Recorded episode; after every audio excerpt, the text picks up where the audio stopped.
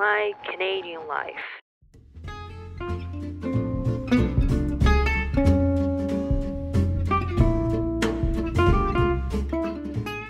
皆さんこんにちはこんばんはおはようございます。いやまずですねあの更新が遅れてしまったこと本当に申し訳ありません。いやね引っ越しはね何回もしているんで余裕だと思ったんですけど今回ね初めて旦那と2人で引っ越しをしたので物がねここまでいっぱいあると思わなくてですね。いやパッキングの時にね気づけよっていう話ではあるんですけれどもまあ2人のね1人以上の引っ越しがここまで大変だとは思いませんでしたね本当に。先週のですね土曜日に引っ越ししたんですけど本当にね今ちょうど火曜日なので昨日は月曜日ですね。月曜日まで本当ノンストップでですねいろいろしていたらもう気づいたらねあの ポッドキャスト更新する日になっていましてですねこれは余談なんですけれども弟とやってるねもう一ポッドキャスト 90s チャットっていうんですけどもそれの収録がね日曜日なんですけどそれをすっかりと忘れてまして疲れすぎて。でですね弟には謝ったりとかしてですね本当に毎日目まぐるしくなんか余裕だと思ったんで変に余裕あの予定を入れてしまったんですよねで結構二ほどきができなかったりとかしていてずっとなんかもやも二ほどきができていないとなんかちゃんと休まれないというかそんな感じでですねちょっとあんまり眠れない夜を過ご過ごしましてですね気づいたらはい、気づいたらもう今日になっていましたという話ですね。なので、えっ、ー、と、1日遅れてしまったと思うので本当に申し訳ありません。今日はね本当に疲れて午後の3時まで寝てました。旦那にねいい加減に起きればって言われてやっとね起きたぐらいですね。本当ちょっと最近年を感じるんですけれどもはい、でですね、まあ、新しい引っ越しをしたということで新しい家なのでねももしかしたら聞いてる感じの音質とかもちょっと違うかもしれないんですけれどもそれは先にあの謝罪したいと思います。すいません。編集力をねもっと上げて聞きやすいようにしていきたいと思います。でですね、今週のトピックについてなんですけれども、今週はタイトル通り、ホームステイについてですね、まだ語ってないなと思いましたので、私の実体験を添えてですね、ちょっと話していこうかなと思います。まあもちろんね、先に警告、ワーニングというかあれなんですけども、あくまでも私の個人的な経験をご紹介するということなので全てのねホームステイがあこういう感じなんだなっていうふうには思わないでほしいと思います。はいということでですねじゃあまず最初から私最初は実はアメリカに行ってたんですね。えっと中学を卒業して3ヶ月高校があの9月始まりということなので3ヶ月間そうですね。日本は4月卒業じゃないですか学校が。だから4月から9月までちょっと時間が空いていたということでロサンゼルスの方に3ヶ月間語学留学というのをしていたんですね。でその時にステイしたホームステイが1軒目の一番最初のホームステイですね。で、まあ、ロスのの結構まあいい感じの私からするといい感じの住宅地中流住宅地っていうんですか中流階級のそんなすごい豪邸でもないんですけどまあでも全然大きくて庭にプールがついてるような家で、まあ、イラン系アメリカ人の家庭だったんですけれどもそれが16歳の時ですね。でまあその家の主がちょっとおばあちゃんというかそんな感じで家族の構成がそのおばあちゃんと娘とその息子要するにおばあちゃんからすれば孫息子ですよね。で3人で住んでいました。娘さんは離婚したのでお父さんはいなくてですね、ま、その息子孫息子はその半分週の半分お父さんと一緒に暮らすみたいな半分半分みたいな感じでしたね。で息子さんは多分私と年が近かったと思います。多分あの近くの高校に行ってたので16歳15歳16歳ぐらいだったと思うんですよね。で私の他にもホームステイシューデントが1人いて、まあ、中国系の20代の男性だったと思うんですけれどもそうですね。ここはすごく良かったかなと思います。確かにご飯はまあ あんまり美味しくなかったんですけども正直に言うとでもあのおばあちゃんもすごくいい人で実は語学学校の隣のねネイルサロンをのオーナーだったか働いていたかどっちか忘れてしまったんですが、まあ、そこで働いていてまあ本当ならね私語学学校、えー、と午前中だけだったんですね。なのであの一緒に家に連れてってくれる。グロスはね車社会なので車がないとどこにも行けないんですけれども車で家に連れてってくれるっていう話だったんですけどもまあ私家にいてもねすることがないので途中からまあおばちゃんのねお仕事が終わるのが5時なので昼に終わって5時まで。まあ近所プラプラしてもいいかなと思いましてあのずっと5時からでいいよっていう風にお願いをして5時にねあの一緒に帰るという感じにしていました。で近くには結構なんかイネナウトっていうバーガー屋さんがあったりとかちょっと歩いたターゲットっていうスーパーがあったりとかあったので別にね時間はね余裕で潰せるかなっていう感じですね。でも一個一箇所一箇所がやっぱりそんなすごい中心街っていうところではないので結構ね遠くてねあれでしたね。結構 歩歩いた記憶があります。一回だけねバスで家に自分で帰ったことがあるんですけど近くの家の近くのバス停までなんかその高速道路しかないんですよ。だから高速道路を歩いちゃうとその車にプップーとかって言われるのでもう1回でやめました。はい、はい、ということでそんな感じだったんですけどご飯はもう本当にアメリカンな感じで正直言ってあんま覚えてないんですけどあ例えば朝ごはんとかだと本当にワッフルとかまあ本当にアメリカンな感じでそうですね。夏だった夏は4月から6月ぐらいまでいたのかな。ぐらいだったので暖かくなってきて最後の方にはねプールに一緒に入ったりとかしてて、まあ、結構楽しかった記憶はありますね。で私がいなくなった後は私の部屋にベッド2つ置いて2人スチューデントを入れるって言っていたので、まあ、結構ベテランのねホームステイママさんだったと思いますね。でいろんなね写真とか昔のホームステイの子たちの写真だったりとかお土産とかも家に飾ってあったので、まあ、結構まあ長年やってるのかなっていう感じですよね。すごく悪い思いではないですね。途中で私のいとこがねポートランドから来たんですけれどもその時もまあもちろんお金はね少し多めに払ってステイ一緒にステイしたんですけれども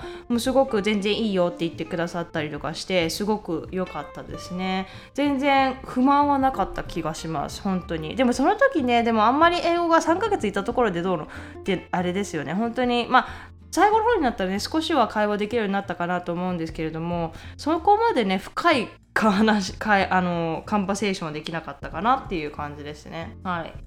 でそれがまあ最初の1件目ですよね。でその後日本に1回帰ってカナダに行ったんですね。でカナダに来て最初の1年は寮に住んでたんですね高校の。で2人部屋でもう超景色が最高で海辺の高校だったのでもう本当に景色だけは良くて寮母さんもねいて快適でした。で 何よりもね良かったのが学校の最上階に寮があったのであの寝坊がめちゃくちゃできて寝坊というかねギリギリまで寝れるっていう本当にそこが最高でしたね。まあこれは寮なのでそれぐらいで。でその寮に1年いた後にカナダのホームステイの1軒目ですね。のホームステイに行きました。ここのうちは白人系のお母さんがお主でここはね本当にねちょっとね私の中ではちょっとわ苦い思い出と言いますかとにかくねご飯がすごいまずかったんですね。なんかランチがすごいまずいパッサパサのパンにハムとマスタードが一緒に挟まれてるやつであの当時はねなんかいじめてんのかなって思ったぐらい本当に嫌だったんですけどもでも後々ね理解したらそういう家庭も普通に自分の子供にそういうのを出す人も多くて白人家庭ではねそれが結構普通らしいんですね。だからまあホームステイスチューデントもう一人いたんですけれどもその子はスーパーリッチなのか分かんないけど3食全部外で食べてましたね。まあ私はそれはさすがにできなかったので、まあ、たまにね週に1回週末とかは外で食べるねって言ったりとかもしてたんですけどもそれはできなかったのでまずすぎて自分でねランチを作ったりとかしてました。したね。で面白いのがこの家養子がねあの本当同じぐらいの年のこの養子が56人ぐらいいたんですよ。でお母さんは弁護士らしいんですけど常にその56人の子供見るなんて無理じゃないですか。だから常に2人ベビーシッターがいたりとかお母さんはねほとんど見かけなかったですねぶっちゃけ。晩ご飯の時も忙しいのか分かんないんですけどほとんどいなくって。だから晩ご飯の時は子供たちとそのベビーシッターさんと一緒に食べるみたいな。感じでしたね。子供たちはねめっちゃ可愛かったんですけど本当いくつぐらいだったかな？小学校1年生ぐらいの子たちとかも多くてそうですねめっちゃ良かったんですけどここは結構ご飯がまずいくてまあ一応私の高校の方が斡旋してるホームステイなので未成年っていうこともあって門限があるんですよね。で門限がめっちゃ厳しかったんですよね。当たり前なんですけどでもホームステイによってはちょっと緩いところもあるんですよ。ここだけの話。なのでまあ当時ね若いですしその友達のホームステイがね門限が緩いとかって聞くとやっぱあの何ていうんですか羨ましくなるじゃないですか。だからすごく嫌であのホームステイコーディネーターにお願いして数ヶ月でね実はね変えてもらいました。はい。これそこがねほんと1軒目の唯一かな。唯一その苦い思い出というかちょっと嫌だったなって早く動きたいと思ったホームステイですかね。でその2軒目のホームステイがフィリピン系の家庭で本当にねご飯がめっちゃ美味しかったんですよね。だからフィリピン系ということもあって多分日本人の口に合うご飯を作ってくれたのかな。もともとフィリピンのご飯がねもしかしたら日本人の口に合うだけかもしれないんですけどなのでここにね高校卒業まで実はいました。はい。で何よりもねここはね、まあ、ご飯が美味しかったっていうのももう一番にあれなんですけども門限ですね。さっき言った門限をちゃんと連絡すれば目つむってくれたんですよ。例えば門限が11時だとしたらお母さんに10時ぐらいに電話してごめんね今日ちょっと遅くなるかもしれんって言うと分かったじゃあ気をつけてねっていう。であの本当に OK よって言ってくれるようなお母さんだったんですね。ホーストママ。でも確実にその連絡はしないともちろんダメですけど、ね、心配しちゃうので。なのでここでね多分本当に一番お世話になったかなって思うんですよね。でここの部屋なんかここの家長くいすぎて私1回部屋変わってるんですよね。3部屋あって 3, 3部屋ともホームステイスチューデントに出しててで1回一番最初の時の部屋から2個2回あの1人出てった時に変えたんですよね。それぐらい長くいて本当にすごくいい家でした。ずっとね本当にいましたね高校卒業するまで。はい。で高校卒業したらその短大に行ったんですけれども私。で短大に行った時にその棚には量がなかったのでホームステイにまた移ったんですね。でそこもまた白人のおばあちゃんおばあちゃんですね。1年ぐらいいましたかね。で1人で住んでて白人のおばあちゃんでもう1人私の他にもう1人あのホームステイスチューデントがいて本当に普通にいい人でした。ここはねご飯もねまずかった記憶がないんですよね。でもすっごい美味しかったってかって言われるとそこうんって感じなんですけどすごい居心地は良かった記憶があります。いやさすがに大学生なのであの門限もないですしね、まあ、門限を過ぎるほど夜遊びもできなかったです正直。大学の時は。ほぼ大学で勉強してたとかそれか家で電話勉強してたので。めっちゃいい人ですね。黒猫も住んでて一緒に住んでてすっごい黒猫ちゃんがねたまに家に帰ると私の部屋にいたりとかしてね。すごく可愛かったですね。でもちょっと唯一ん？ちょっとびっくりしたのがなんか白人のおばおばあちゃんの息子さんがねたまに遊びに来ててその時に、まあ、超世間知らずと言ったら失礼になるかもしれないんですけれどもその息子さんに日本の実家では箸以外にフォークとナイフ使ったりするのって聞かれてどこの時代を生きてるんだろうかって思った記憶はありますね。でここは実はね最後の人生最後のホームステイになりました。はい。本当にそうですね。全然文句はなかったというか。なので私は全部で4家族お世話になってますね。はい。イラン白人系が 2, 系2箇所と、まあ、イラン系アメリカ人とフィリピン系カナディアンですね。でまあここまで話してねなんとなく分かったと思うんですけれども当たりと外れはあります。どうしても。ね、これなんでかっていうとやっぱりお金目的でやったりとかやっている家庭が多かったりするのと特にねホームステイとか留学先として人気な場所例えばバンクーバーだったりとかロサンゼルスだったりとかするとお金目的でやってる人が多いですやっぱり。なのであまりね期待しない方がいいかなとは思いますね。でお土産なんですけれどもお土産もね喜ばれるんですけど頑張りすぎなくてもいいと思います。あのベテランだとあの日本人形とかねすごいもらってもうもらってる可能性もあるのでお菓子とかのね形に残らないものの方が無難だったりするかもしれないです。はい。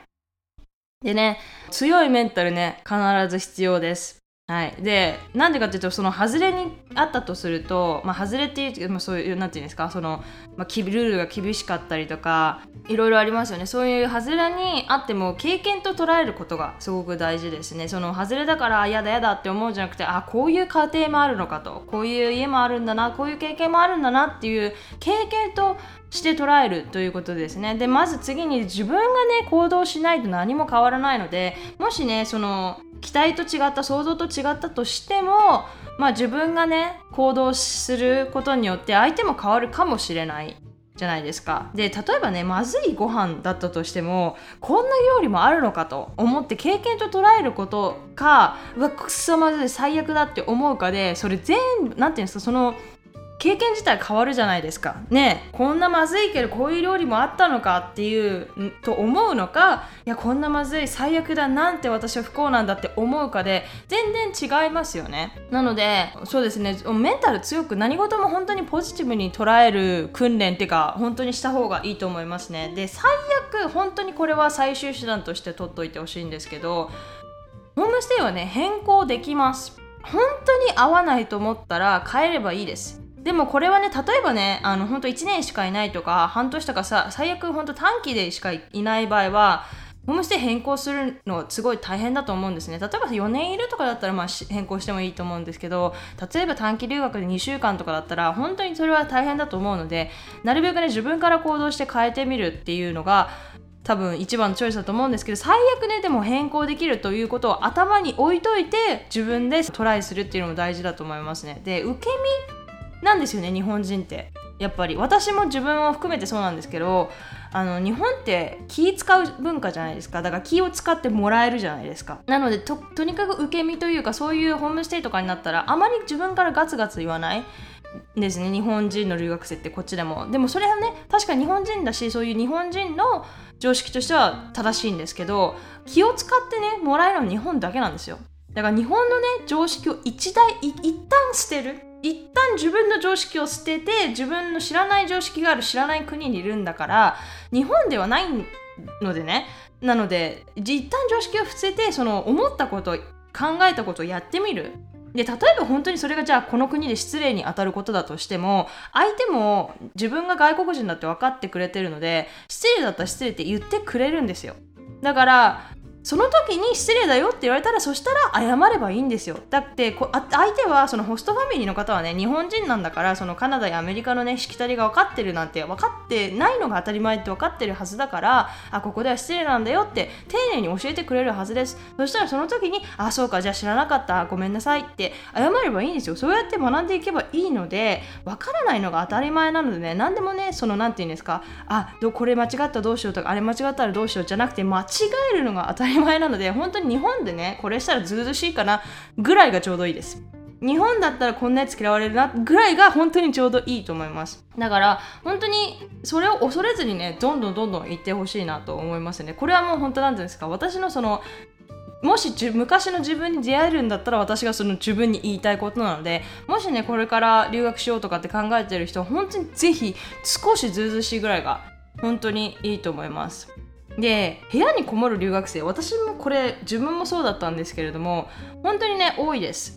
なんか私もね結構いろんなね友達がホームステイ友達の親がホームステイを受け入れたりとかしてて日本人は正直言ってねすごく人気なんですよ。やっぱり礼儀正しいし綺麗好きだしっていうので。だけど部屋にこもるよねってやっぱり言われるんですよね。で部屋にこもる気持ちはめちゃくちゃわかるんですよ。でもそのお金目的でやってない例えば交流をしたいと思っているホームステイの家族とかだとすごくちょっと悲しい気持ちになったりとかするので本当にね毎日じゃなくてもいいんで本当1日10分とか本当夜ご飯の時だけでもいいし何て言うんですか週末だけでもいいですしあの本当になんてリビングルームで一緒に映画を見るとか。例えばね英語の映画だったとしても昔の日本語で1回見たことある映画だったら英語で見たって話の内容がなんとなくわかるから一緒になんかなんていうんですか楽しめるじゃないですか。だからそういう英語を一緒に見ないとかって言ってみる。っていうのはもしかするとねホームステイによっては喜ばれたりとかもすると思うのでガンガンね自分から言ってみるっていうのは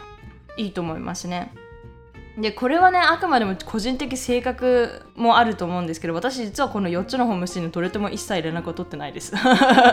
とっても冷たいですよね。なんか仲が悪かったかって言われるとその1箇所のねその苦い思い出のホームステイ以外は全然仲悪くなかったと思います。自分で言うのもなんですけど。でも正直言って連絡先ちょっとなくしてしまいましたし何て言うんですかね。うん私こういうのすごい人間関係がすごく苦手な個人的な性格もあるのであんまり取らないんですけどもぜひねあの交流は残した方がいいと思います。メールだったり電話だったり何でもいいんでね本当あの時ありがとうとか日本に来た時はね連絡してねとかそういうの本当に大事だと思いますね。やってない私が言うのがすごく全然全く説得力がないと思うんですけども。はい。で私ねちょっと言いたいのが本当にこのホームステイを経験してきてね言いたいのが自分もね実は受け入れる側になってみたいんですよね なことないくせに。でいろんその自分がホームステイスチューデントだったからこそそのもしもねもし私日本人なんで多分日本人学の留学生を受け入れることあんまりないと思うんですけどもし受け入れたとしたらここを変えようとかここをこうしようとか逆にできるなって自分で思ってるんですねだからうん、自分がやっぱスチューデントだったからこそできることがある気がするんですね。まあ、お金の面ももちろんあるんですけどやっぱりホームステイをスチューデントを受け入れるとすごく経済的にねやっぱその部分ではちょっと上がりがたかったりとかでももう一つがあるのはやっぱりそのホームステイスチューデントによってそのやっぱりお互いに学び合えることがいっぱいあるかなと思うんですよねだからそれを本当に今後はねすごくやってみたいなと思っています、ね、今はねコロナがあるのでちょっと難しいんですけれども今後ねもしチャンスがあればちょっとやってみたいかなと思います。はい。こんな感じですね私の ホームステイ。これは16歳か19歳のぐらいの話ですね。その後は1人でだったりとかルームシェアとかだったりとかいろいろしたんですけれども、まあ、こんな感じでねホームステイの話をしてみましたがいかがでしょうか。はい。ということでね次のコーナーに参りたいと思います。Question of the Week 質問コーナーということでね今週はですねミニコーナーミニ質問が2件あるので質問というかコメントですかねをちょっとあのお便りフォームの方からね紹介したいと思いますえっ、とペンネーム海外かぶれさんはじめまして、こんにちは。毎週楽しみに拝聴しております。機会がありましたらでいいので、安らさんと北米宗教などについて対談してほしいです。よろしくお願いいたします。ということでね、海外かぶれさん、お便りフォームありがとうございます。はい。毎週ね、楽しみにしていたくださってるということがね、本当にありがたいですね。で、これ、安らさんね、本当にお皿多いですね。名前読んだだけでもちょっと鳥が立つというか、安らさんは、まあ、知らない方のためにねあのさらっとご紹介すけれども YouTube の方でですね多分メインの活動は YouTube だと思うんですけれども YouTube の方であの北米就業北米でのその何て言うんですか留学現地就職について語ってる方なんですね。多分安らさんその情報を集めると私と多分経歴がすごく似ている方で高校はアメリカで高校大学はアメリカかな？で就職カナダ。ご間違ってたらごめんなさい。多分北米で全てをや終えているということで、まあ、北米で高校大学就職を全部した方で、まあ、私と本当にそれだけを見ると一緒なんでねちょっと何気に隠れて親近感を持っている あの方であるんですけれどもいろんなねその北米就業についてのビデオを YouTube などで出しているのであのもしよかったらね概要欄に貼っておきますのであの見てみてください。すごくいいアドバイスとかしてらっしゃる方なのであのすごくためになると思います。もしくね北米就職したいとか考えている方はですねいいと思います。はい。安田さん対談ですか？そうですね。機会があったらね私は全然いいんですけどね。安田さんは私に比べるとすごくすごく大物の方なので私のような子供とね 喋ってくださるかそれをちょっとわからないんですがそうですね。私もたまに彼の YouTube とか、まあ、彼私は彼のね Twitter ツイートが好きなんですよね。すごくいいことつぶやいてていて私は結構それをリツイートさせていただいてるんですけれども。はい。ということでね本当にあの海外かぶれさんあのおお便りありがとうございます。いますあの次も お待ちしているのでもしよかったらまた送ってくださいはい、次のはですね、ペンネーム、マーさんですね。こんにちは、カナダで会計士、かっこケベックケベック州になることを考えていますが、ケベックでも同じ資格で大丈夫でしょうか？また、全くの畑違いの大学と学部を卒業している場合は、日本で資格取得可能でしょうか？という質問ですね。で、まずっていうのは BC 州とのことですかね。ちょっとあのこれはちょっとわからないのでもし間違ってたらねまー、さんあのまた改めておお便りフォームで説明してくださるとあの大変助かるのですがもし BC 州とケベック州で同じ資格大丈夫ですかっていうことだなのであればえっとそれはちょっとまあ、カナダの、ね、CPA になれば、まあ、一つの州で例えば BC 州で CPA の資格を取ればケベック州でも使えるんですけれども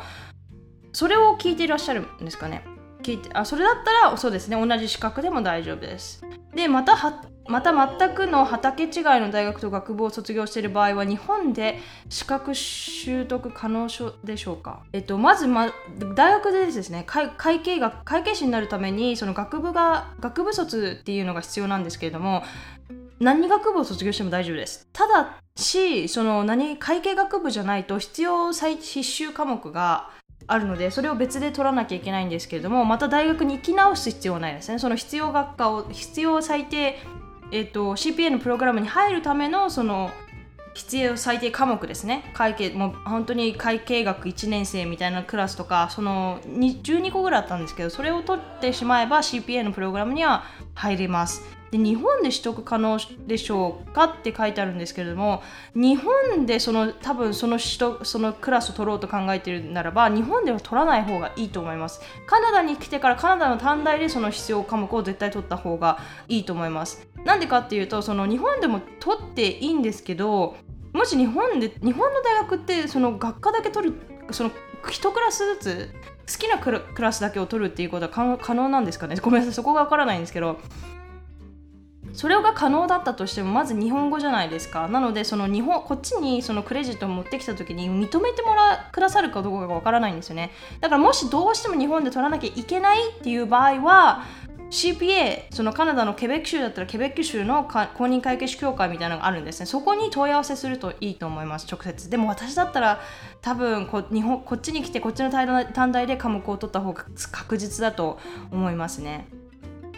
はい、こんな感じでね、ちょっと質問答えられたかどうかちょっと謎なんですけれども、もしね、あの、間違っていたらペンネームマーさん、あの、もしよろしければ追いか追いかけで、あの、お便りフォームであの詳しく説明をね送ってくださると大変助かります。はい。ということで今週はこれぐらいにしたいと思います。Thank you all so much for listening. I hope you have a wonderful week and I'll see you all on my next podcast.